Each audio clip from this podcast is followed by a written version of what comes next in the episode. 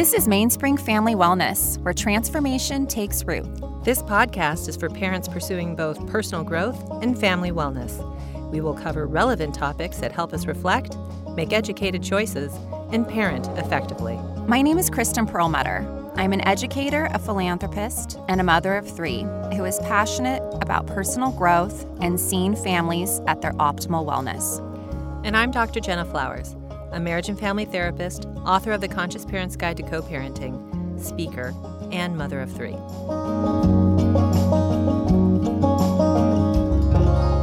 Welcome to Mainspring Family Wellness. We are so excited to be back in the Gold Pacific Studios recording a live podcast. It's been a while since we've been in the studio, and we're very happy to have Susan Kenny here today from CASA of Orange County. We are just really happy to talk about what CASA does, um, Susan's role in the nonprofit world, and um, to learn a little bit more about uh, foster youth in Orange County.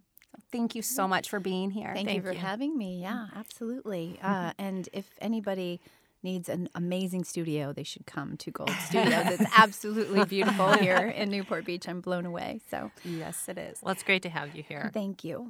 Yeah. So Susan, how did you get involved in the nonprofit world?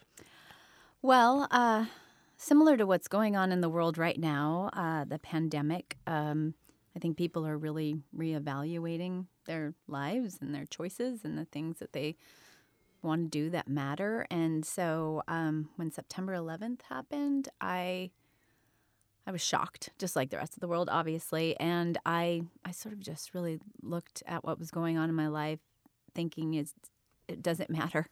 You know, wasn't a parent at the time. Uh, and I just, I thought, gosh, I, I've got to wake up every morning and really, I got to feel good about what I'm doing. And I had been volunteering my time. My mother was uh, huge in volunteerism, and, and I took some of that um, from her and had done uh, a marathon, team and training marathon for Leukemia Society. And I uh, was a wish granter for Make a Wish. And, um, but I really, I, th- I was in sales and I thought, gosh, I, I just think that I want to do that for a living. And mm. so, took me a couple of years, but I ended up, yeah, drastically, not drastically. I guess that's not really the thing to say because sales, fundraising is sales. But um, I moved into the nonprofit space, and it's been uh, almost 18 years now. wow! and you've it. been with CASA the whole time? No, I started with the Muscular Dystrophy Association. Mm-hmm. I was with them for 11 years, and um, amazing organization. Uh, spent all of my Labor Days uh, doing the Labor Day telethon. If anybody, I remember that. Yeah, old enough to remember Jerry Lewis telethon, but uh, an amazing uh, organization. And I uh, left there after 11 years and uh, had a brief um, stop at, at, the Child Abuse Prevention Center, and then went to the Ronald McDonald House, and I was there for hmm. almost five years. And now I've been with CASA, uh, court appointed special advocates of Orange County since September of last year. Wow. That's great. And you have a family of your own. You have children. I do. I have two boys, 14 and 15. Uh, they are the loves of my life. Um, they are uh, amazing, smart uh, boys, but, you know, they're struggling a little bit, you know, with what's going on. Uh, very social and want to spend time with their friends and be at school. And uh, mm. but I've said to everybody, the silver lining of all of this is that when in the world is a 14 and a 15 year old boy going to want to spend time with their mom? that is true. and they have been forced to spend time with me.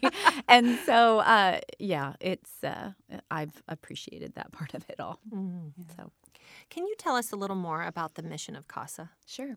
Um, what we do is we provide a powerful voice and a meaningful connection to children who have experienced abuse, uh, neglect, and abandonment. That's our mission statement. But what that means, if you uh, you know dial it down, is that we uh, provide a one-on-one match, a mentor advocate for a child that is in the foster system. And uh, these kids who are in the foster system by no fault of their own think there's a misconception sometimes about foster youth that they're these bad kids and they've been removed from their homes. But mm. the majority of, I, you know, of the kids that are in the foster system were taken from their homes to keep them safe. And so uh, our advocates become a consistent champion in their lives that support them and mentor them and, and advocate for them.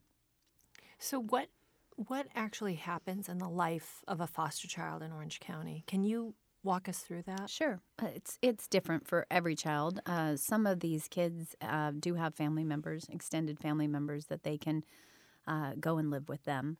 Others have no one. So um, some of these kids uh, do have a family to go to. Uh, some of these other kids they have no one, and so they're either placed in a foster home or they are um, placed in uh, with a foster family um, or a group home or with a foster family. And so um, it's traumatizing. I mean, just imagine any child who doesn't really even know any different. They all they know is that their parents hurt them. Mm-hmm. Right? Or that their parents neglect them, or, you know, or that they just, their parents aren't home. But but that's their parents. And so mm-hmm. they don't know any different. And so they want to be home. Like that's what they know. That's their safe space. So then you come in and you remove a child and they think, why are you taking me away from my family? Not, why are you taking me away from this awful situation? No. I grew up in a household where both my parents were there. Uh, you know, I, I never wanted for anything. I if somebody were to have come into my house and taken me away, I would have said, What the heck is happening here? I don't understand. Right. And I think what you're bringing up too is something that we talk about in um, conscious parenting, which is the different attachment styles. Mm-hmm. And so when a child grows up with disorganized attachment, which is kind of what you're referring to, when a child has gone through uh, chronic trauma, toxic rupture after toxic rupture, you start to attach to your attachment figure as someone that is terrifying to you. Mm-hmm. And so it creates this ongoing cycle of, you're all I have, and yet I'm also scared of you of as course. well. That is 100 yeah. percent what's happening with these um, these kids, and so, um, you know, we support children all the way from uh, childbirth all the way up to 21, and mm-hmm. so uh, we can make matches that way. And babies obviously are very easily taken in, um, very easily families to find somebody to take them, and then there gets to be the youth that I, this is a term. Unfortunately, it's an awful term, but they are unadoptable.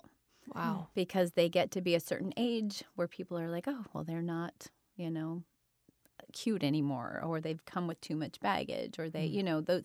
These are all the. It, have you ever seen the movie um, with um, um, Rose Byrne and Mark Wahlberg, yeah. the immediate family. Mm-hmm. Yeah.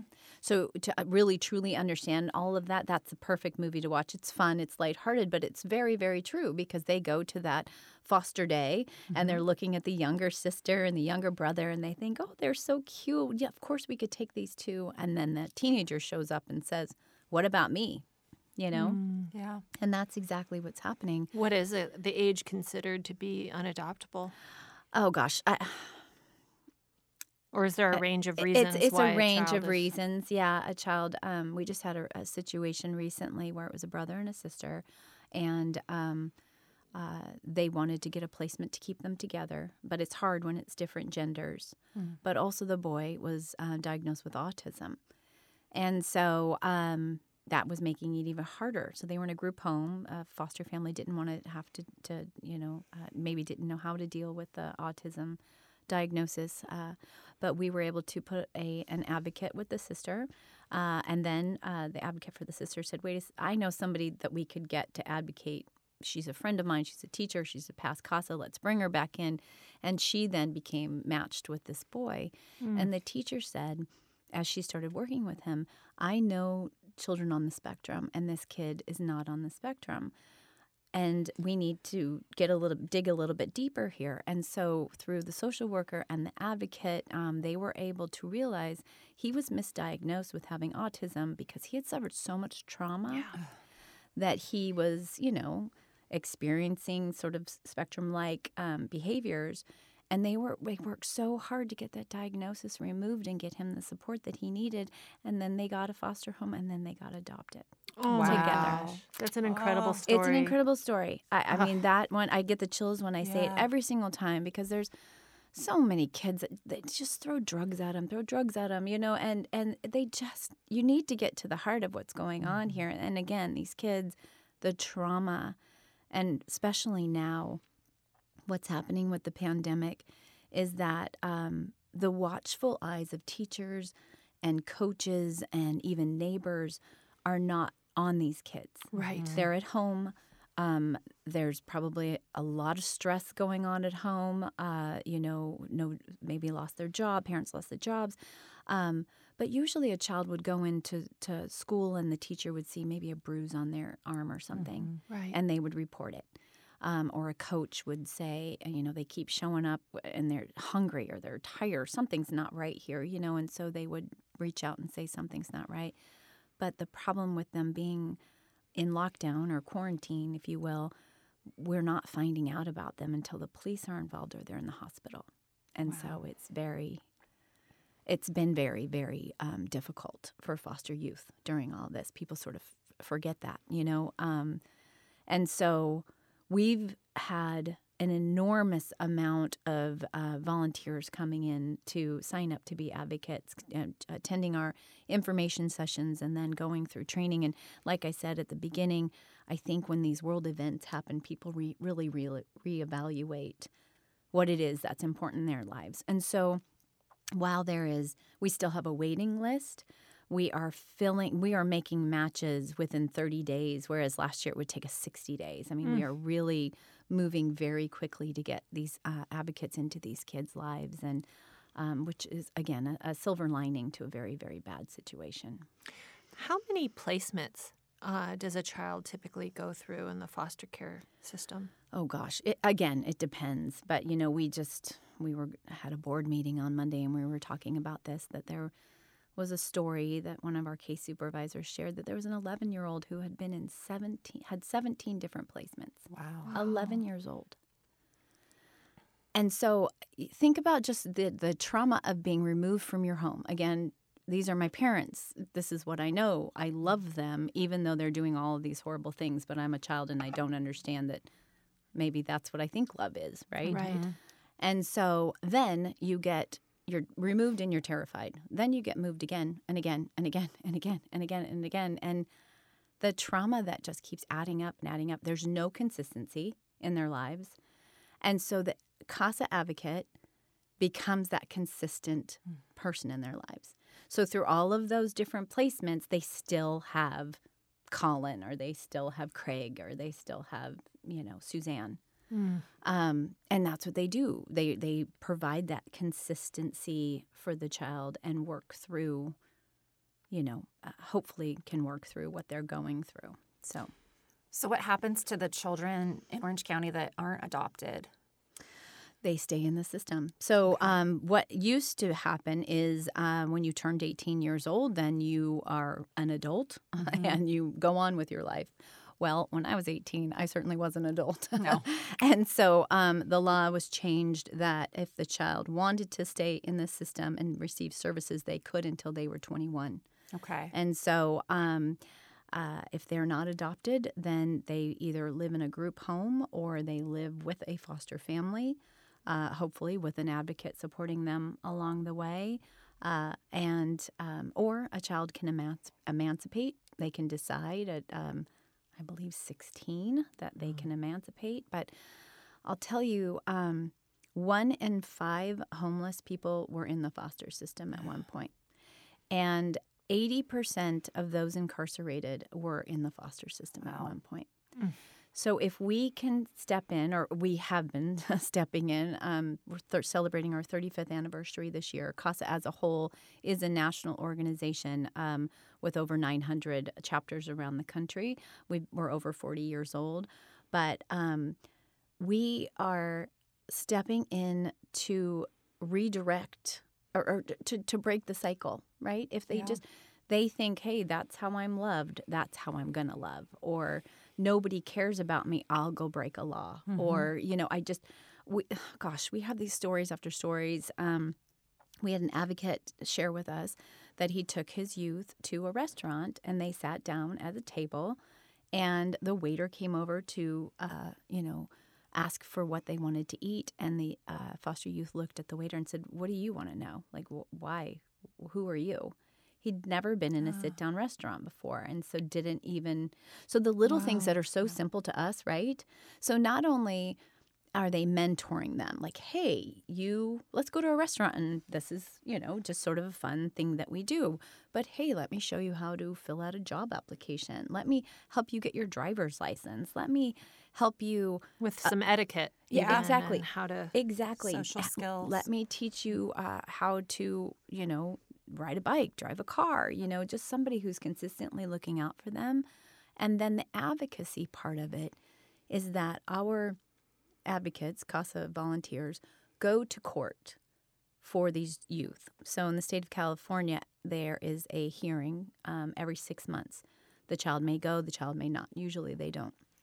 But the casa volunteer will go along with our case supervisor, along with their social worker, along with their attorney, and then with the judge. And more often than not, the judge will, one of the first things he'll do is take the case file and read the, the advocate, the CASA's um, report. And then he'll say, Is there a CASA in the room? They stand up and they share.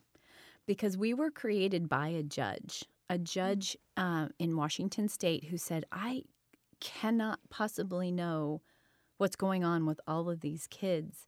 And we've made a commitment to raise these kids by taking them out of these homes. And are we doing right by them without knowing them and making these blanket decisions, you know? So he created, I ne- and he said, I need an outside independent person who's not being paid to be here to be a part of this kid's life because they want to be a part of this kid's life and they can give us sort of the inside of what's going on. So that's how we were created. So all of our CASA volunteers are volunteers. They have to um, attend an information session. They have to go through 30 hours of training. They have to have a background check. They, we do interviews with your family and your friends. I mean, we go deep to make sure that this person is here for the right reasons and they're going to do uh, a good job. And so, back to them attending the court hearings, um, they can say, I've spent time with Billy. Um, he's so smart. Um, he loves art. Can we please get him into some art lessons? The court signs off and gets him some art lessons. Or he loves soccer. Or I've been working with Sally and, you know, she loves um, uh, to play tennis. Can we get her a tennis racket? Can we, you know? So they make these decisions. But they also are there to be that voice for them, that powerful voice, which is in our mission. You know, I get pulled over by a police officer, right? And I get nervous. And I'm an adult and I don't really know how to advocate for myself. You know, I just say, okay, okay, I'll take my ticket or whatever the case may be. Mm-hmm. So think about that as a child. A foster youth does not get to be a child, they don't get to make mistakes like other kids.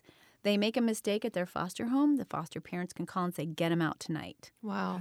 and they're gone. So again, the CASA volunteers are their advocates that they will be in court and they will say, an example, this young lady, um, uh, one of our CASAs was working with a, a youth for about two years. Um, she got her on track. She was doing great in school. She got her on the tennis team. Like, hey, you, let's get you doing something other than school, you know, active. My boys were doing sports. It kept them out of trouble. Like, let's get you on the um, right track. So everything was going great. Um, I think about 15 and a half, I think, she was living with a foster family. She got her permit. She took the keys to the foster parents' car and went for a joyride. So, technically breaking the law, right? Right. They called the police. She was detained, um, and she had to go to court. So my boys do that, right? I take their phones away. They get Right. grounded. They don't get to go to the movies with their friends, right? They they have to do their chores without allowance. Like all of the learning lessons, right? This young lady was facing jail time. And so Marie went to court and just exactly said that. My boys did this, mm-hmm. and I grounded them. I guarantee your children probably did something similar, Judge, if not you did something very similar. And you were given the opportunity to learn your lesson and move on with your life. If you place her in juvenile hall, you will change the trajectory of this mm. young lady's life. And he said, You're absolutely right. So we didn't. So that's what our advocates do. So, she, I mean, if Marie wasn't there, who knows what her, this future of this bright young woman, you know, would have happened. So that we we hear these stories time and time and time again that they are there as a consistent support system. Um, makes you realize too that like so much is set up to work against somebody in the foster care system. Absolutely. It's a I mean, broken system, Oh but- my gosh! And then to hear too that it was one out of five that uh, that are homeless. yeah. I mean, that's a staggering statistic when you think about when you really think about it Well, that. they get disillusioned with the system, right? And so then they Yeah. emancipate and they think, well, I can do it better. I'm going to do it on my own. I'm going to do it better. But then they get out there and, you know, they don't know how to apply for a job or Mm-hmm. they don't know how to get an apartment or, you know, I said, what are the actual resources though for someone that's in the foster care? uh, well, we're, we have made a commitment to raise them. Yeah. So, you know, I say it's a broken system. I, I, let me, by saying that, is nobody gets into this, um, you know, social workers or uh, la- uh, family attorneys or, or judges. Nobody gets into this because they don't want to help kids. They want to help kids. That's why they made this decision. But it's so overwhelming. And they have so many cases and they just can't keep up. And so that's how we come in and support them in that way. Um, but we have made a commitment to raise these children, and so we will get them, uh, you know, uh, scholars or pay for them to go to AYSO or to get writing lessons or to get glasses or you know all of those things. Find a place for them to live.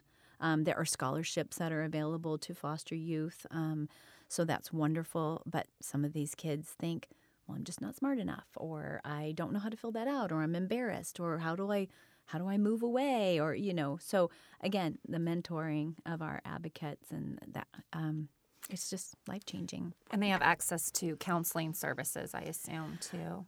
They do, yeah. Social worker, obviously, um, our advocates can uh, CASA volunteers. We they, we call them CASAs. Um, so they step in and say we need to direct them, or their social worker will say that, or even the foster parents or the group homes. You know, um, What does time with a CASA volunteer look like? Like, how do they spend their time with with their the, um, the youth. yeah? So uh, again, so you have to attend an information session. You have to go through 30 hours worth of training uh, with all the background checks, and then if you're cleared, you're sworn in by a judge, uh, and then you're we make a match for you. So we ask that you would make a minimum of a two-year commitment. We don't want somebody popping in and out of their lives. Right. We have to be a two-year commitment with this child. Um, and even though you're matched with the child, it doesn't necessarily mean that you will be with them for the entire two years. Our entire goal is to reunify the family. If it's smart and it's safe and it's, you know, um, that's the best thing for the child and for the family if they if it's safe, right? Um, so if a child is reunified, then maybe you're on the case for six months or a year, um, and then you have the the um, opportunity to choose another case if you'd like, or maybe take some time off. But with that said, the average time that our CASAs are with their youth is four years. They usually the cases last a little bit longer, and so um, we've had even longer than that though. But um, so we ask that you would then spend a minimum of two visits with your youth a month um, for two hours each visit. Um, sometimes, obviously, it gets a little bit longer and maybe more frequent. But again, back to my original statement about reunification, that's our goal. So we don't want our volunteer. There's boundaries when you Yeah. are, uh, you know, I couldn't be a volunteer because I would want to take them home and I'd want to take them. I would shopping. Yeah, too. like so there are clear boundaries that they are taught during their training along with their continuing education, we, we do continuing education throughout um, the year, um, that you have to create a situation where you are a mentor, um, not a parent. Mm-hmm. And um, you're going to advocate for them, but you're going to support them to get back together with their family if that's, you know, what's decided is the best for the youth. And so um, there's a $25 limit to each visits that they can spend which seems crazy in Orange County, right? You're like, how do you even do anything for $25? But again, we don't want the youth to say, well, I'm not going back to my family. Jenna takes me shopping and Jenna takes me to, you know, eat at, you know, Mastro's every weekend. And so um, there are very strict guidelines that our CASAs need to follow. By the way, I don't even think I've eaten at Mastro's. I haven't. I, I, I haven't just want. I, for the record. Well, you certainly can't for twenty five dollars. yeah, that's right. I don't think you can get an appetizer there for but yeah, so uh, just and then attending the court hearings every six months. But um, but the, it you know even though it's a two two visit minimum, it usually is bigger and So at that point, if they were to be uh, reunified with their family, um, would that relationship have to terminate, or can No. they maintain they can contact? yeah. Okay. Well, it's very, very complicated. There's so many moving parts with the courts and the privacy issues, and um, provided that the family is okay with it, then yes, Okay. and the youth is okay with it, yes. But um, we lose track of kids when they leave the system, even if they don't stay in contact with their CASAs. You know, um, some people just want to put it behind them. They don't want to think about it. They don't even want to, you know, I wasn't a foster youth, or you know, w- however they're um, sort of dealing with it.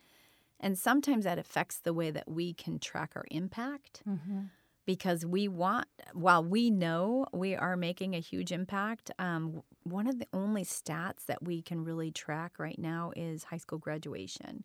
So a foster youth uh, in the state of California, uh, or, or for foster youth in the state of California, um, only about 58% graduate from high school. 58%. 58. But you pair that with a CASA, it jumps to 92%. That's Wow. huge. Yeah. So we'd love to be able to then track. We're, we're working on it. We're um, we've been invited to participate in this uh, sort of program where they can help us track because we'd love to be able to say this kid who had a casa is not homeless. This one, you know, does have a job. This one stayed out of um, prison, and so. Um, but the, the people that we do know um, that do stay with us, they're six, huge success stories, and It's amazing. yeah. I would think that if you, you know, bonded and made that connection with somebody and then you, you know, weren't able to speak to them anymore, that would would be so heartbreaking. For sure. Well, that's the thing. And we were talking about podcasts before we jumped on here, the ones we're listening to. I've listened to two podcasts now that said the exact same thing. That is exactly what CASA does. It only takes one person in your life to make you mm-hmm. feel important Yeah. Mm-hmm. and to make you feel strong and make you, you know, um, just achieve, right? And that's exactly what our CASAs do. It's not about what you say, it's how you make people feel. Yeah. Yeah. And that you're, you- and that you show up. Yeah. It's an incredible program. So obviously, it sounds like you're always in need of advocates. We are. for your program. Always. And but is there other things that people in the community can do that um, to help CASA help support the program without becoming an advocate? Yeah, yeah. Like I said, it, I mean, this is not your typical volunteer, you know, um, activity. I, I myself, I know and I love and support this organization, but I could never be a CASA. I don't have the boundary. Um, you know, I wouldn't be able to set the boundaries. And so, um, if you would love to be a CASA volunteer, we can get you the information to be on um, to sit in on one of our information sessions. But outside of this, obviously, we always need funding. Um, we are. Um, we're actually hiring people right now during the pandemic and it's good that we're creating job opportunities for people but the reality of why we're creating job opportunities because there are so many kids coming into the system. And so our case supervisors have um, 40 advocates that they work one-on-one with.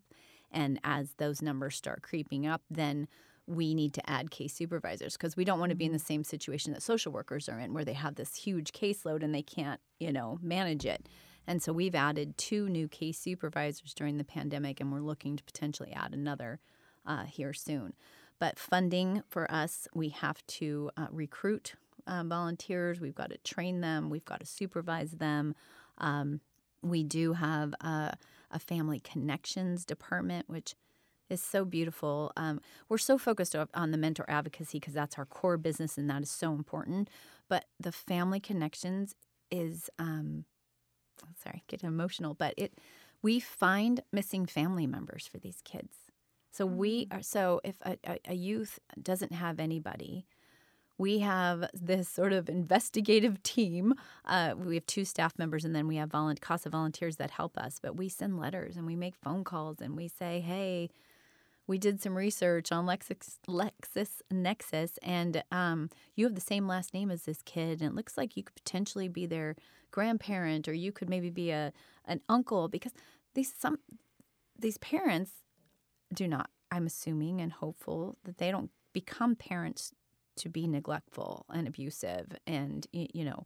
Um, so they've lost their way somewhere along the way right. and so they've lost their their connection to their family and so these family members that may be in michigan or arizona or mexico they don't even know these children exist and so that's where we come in and we call them and we say hey did wow. you know and then we we've we've created adoptions we've created relationships for the kids to at least get a birthday call or a happy Thanksgiving call or wow. you know so our family connections department is so important as well. So we need volunteers for that as well.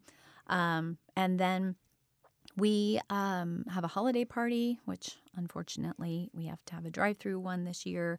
We have a back to school event uh, for backpacks and school supplies uh, and then um, anybody who you know, just might have. We're, we're, we're very creative. Um, mm-hmm. So if somebody has like uh, the ability to teach finance to maybe our older youth or something, we could maybe create some sort of a class. Um, or if somebody um, wants to put on an activity, a mm-hmm. retreat, or something along those lines for the youth.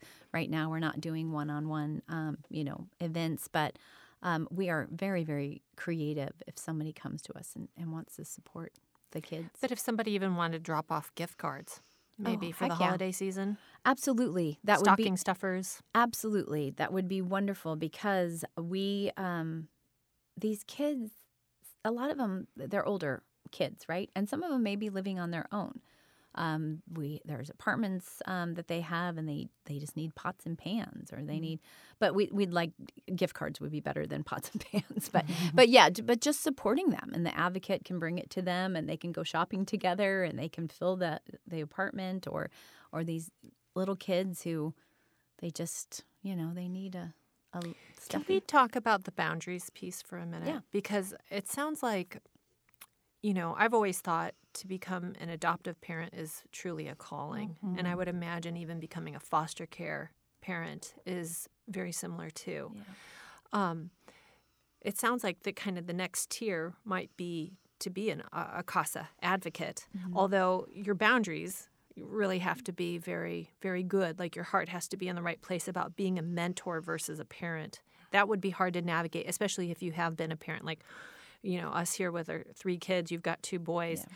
I would imagine that would be very difficult mm-hmm. because you just see the needs and it's like, okay, well, you know, like I'll just kind of take you in, right? Yeah. But at the same time, when we we make that leap, then we're kind of um, kind of not honoring the journey, mm-hmm. right? Because it's like for that child to have a mentor instead of a parent or a foster care parent, it kind of puts you in an even more special position in some ways because you can be this uh, unconditionally loving, accepting person that also can be very judicious in like seeing what the needs are and then saying, you know what, I need to advocate for you about this. Yeah. Yeah. So, um, during the interview process, um, the vetting process to become an advocate, uh, we we have some questions to figure out what's the motivation here? Why is this person here? Are they looking to adopt a child? Well, that's not what we do. So they may be turned away from mm-hmm. becoming um, uh, an advocate. So you're right. There are just these very strict boundaries that you have to have. Not saying that you can't create this loving relationship, but it it has to be uh, and we do our very very best to inform you during our information session inform you during our training um, and then when you actually make the match like you are making this commitment. And so and, and letting them know how incredibly important this commitment is because we just cannot be having people come in and out mm-hmm. of this child's life. Right. So um, i had a thought and it slipped out. Well i was just thinking that if if somebody was to really kind of clean up their expectations around um, what they should be doing or should not be doing, if they could have just really good boundaries about what their role is in their in this child's life, Yeah. maybe that might take away some of the um, the fear about becoming a CASA advocate. Yeah. You know, because I imagine for myself thinking, oh man, it would be hard to have boundaries like that. But then if I if I really think about the role, the specialness of that role in that child's life, then of course you want to maintain those boundaries. Of course. Yeah, I get what you're saying for Yeah. sure. And we have such a diverse um, county, so many different kids um, that need somebody that's relatable to them, you know? And so um, more often, nationwide, women just volunteer more than men. It's just, it's a, you know, it's a proven stat uh, out there. And then here in Orange County, um, we have a very large um, older woman white population of volunteers. And while we love them and we love that they want to support us, it doesn't necessarily work for some of the kids, right? And so we need diversity. We need um, uh, people who understand the LGBTQ community, you know, the black, the brown, the um, um, speaking Spanish speakers, you know, Mandarin speakers. I mean, like we need it all, Yeah. you know. So, um, and it doesn't matter. You have to be at least 18 years of age. Um, I'm sorry, 21 years of age um, to be able to be uh, uh, an advocate, a CASA. So don't think that you, you know, have to be in the twilight or after your career or something like that. Like you, if you're a young person and you have the time, like you really could change the idea of a young foster youth, right? You know, they if we match them up with an older gentleman who has retired and is playing golf and wants to do this, of course we would make that match. But think about the true impact of somebody who's almost a peer mm-hmm. to you. You know, so we don't just willy nilly make the matches. We make sure that we ask the youth what they're looking for in the match. We make sure that we ask the advocate what they're looking for, who they think they could really truly relate to. Um, and so uh, we need we have a diversity committee that's trying to find different avenues for us to find um, more um, advocates. Um, but if you guys are at all interested, let us know. We'd love to have conversations with you. Absolutely. And um, I'm sure many of our listeners would be interested That'd be too. great. Um, and sorry, back to the volunteer opportunities. I just wanted to mention that um, your toy uh, donation opportunities, because I think that's a great way to contribute as well. And I, I know our school is, is going to be doing that for the holidays. And um, I was just wondering if you could speak a little bit about where those toys go. Yeah. So um, traditionally, those toys would get into the hands of the youth at our holiday party. Uh, so we have we're going to be giving out gift cards at the holiday party or drive-through experience this year rather than actual toys. But Kristen um, has generously offered in her school to participate in doing a toy drive for us because we take those toys and um, we take them to the family court. So think about it. You're a kid and you're going to court, and it's a scary situation. Um, and you see the, oh, excuse me, the court is lined with toys up and you know down the. Uh, in front of the, you know, the judge down the the sides of the courthouse, and so you're like, okay, well, this is kind of cool. and so then um, they get to go and pick a toy and take it home with them, and it could be their siblings, it could be their cousins, or whoever there to show show support. But it creates a little bit less of a scary situation, and that's where those toys go.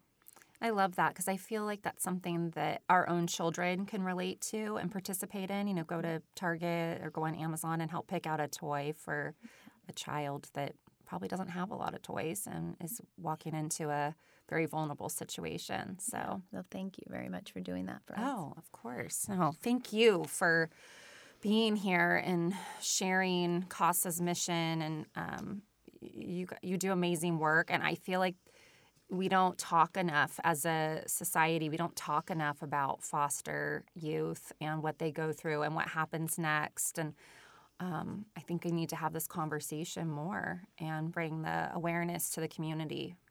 Yeah. Absolutely. Can you leave us with one more story that we can be inspired by? Sure. Um, so I just had uh, one today that I just forwarded to a donor of ours because I hadn't talked to him in a while, and I was like, "You need to see this." But so it was a text from the foster youth to her advocate, and um, the advocate had been working with this young lady for um, five years, or still is working with her for five years, and um, helped support her through a teenage pregnancy. Um, she had a baby at 15 years old and, and is now caring for her daughter. And the advocate had just taken her um, and her daughter to, um, I think, a birthday celebration or something along those lines. But so she dropped her off and she got a text. And you know, I mean, teenagers, my boys, you know, it's hard to get them to talk to you, right? Mm-hmm. Um, but tech, they I think they can all communicate via text. And she sent her a text and she just said, I want to thank you. You have been there for me through the hardest times of my life, and you are the one that makes me feel heard and seen and supportive and uh, supported. And um, I just I thank you so much. You know, it's um, beautiful. Yeah, it is. It's awesome. And recently, too, we learned that one of our advocates, an older gentleman who um, heard from one of his foster youth from years gone by, he called him and asked him to be the best man in his wedding. Oh, so sweet. I know. I know. So just, you know, just like I said again, it just takes that one person, one person who believes in you, right? You know? Yeah. And so that's that's what um, I know I've got a million stories, but one one last one. So it was a foster youth who said to her advocate, "You are the only person who is not paid to be in my life." Mm. You hmm. know, and she was young and realized that and saw the value, you know, in that advocate being there because they wanted to be, not because they were paid to be. And wow. it made a huge, huge difference on this young lady. So it's incredible. I think that those are some amazing stories for us to feel really inspired by going into this Thanksgiving season. Yeah. Um, I know I'm sitting here just like so grateful for these advocates and those mm-hmm. relationships that are that are out there mm-hmm. making a difference. Yeah. Turning a corner, you know, like truly like changing the trajectory of a child's life. Yeah. And Susan, we thank you so much for what you do. Thank and we you. just really look forward to continuing to partner with you. And gosh, as I'm even hearing, like, I would love to teach a parenting class. Yeah. If we have any. Um, any uh, you know men- mentees that have children already, I would love to teach conscious parenting. Yeah, uh, to those kiddos. Yeah, we can arrange that. Yeah, we uh, like I said, we have the continuing education. Once they become the advocate, it doesn't stop. You know, after yeah. the thirty hours of training, and so having um, something along those lines for them to to call into, well, hopefully go to at some point. But yeah. yeah. Or maybe on Zoom. Yeah. Yeah. So it's something we can talk about. That would be incredible. Thank you, Susan. Course, we are so you. grateful for you yeah. and everything that CASA does. Thank you. Well, uh, really quick, I know we've got to jump off. I, I could talk all day, but it's funny because Kristen and I were introduced by a f- friend of mine that I worked with at the Muscular Dystrophy Association. Then we found out that Kristen sits on the board of a dear friend of mine that I uh, used to work with back in my 20s, and then found out that Kristen grew up attending CASA events through one That's of our right. founders, uh, Julie Houting. So That's right. the world is shrinking, and um, but all these beautiful people who are making connections for each of us to support each other, and I think that that is. Um, what I'm incredibly grateful for heading into Thanksgiving that people take the time to look how they can make a difference um, just by making an introduction. And uh, I'm really, really proud to be here. So thank you, ladies, and uh, happy Thanksgiving. Happy Thanksgiving. Happy Thanksgiving. Thank you.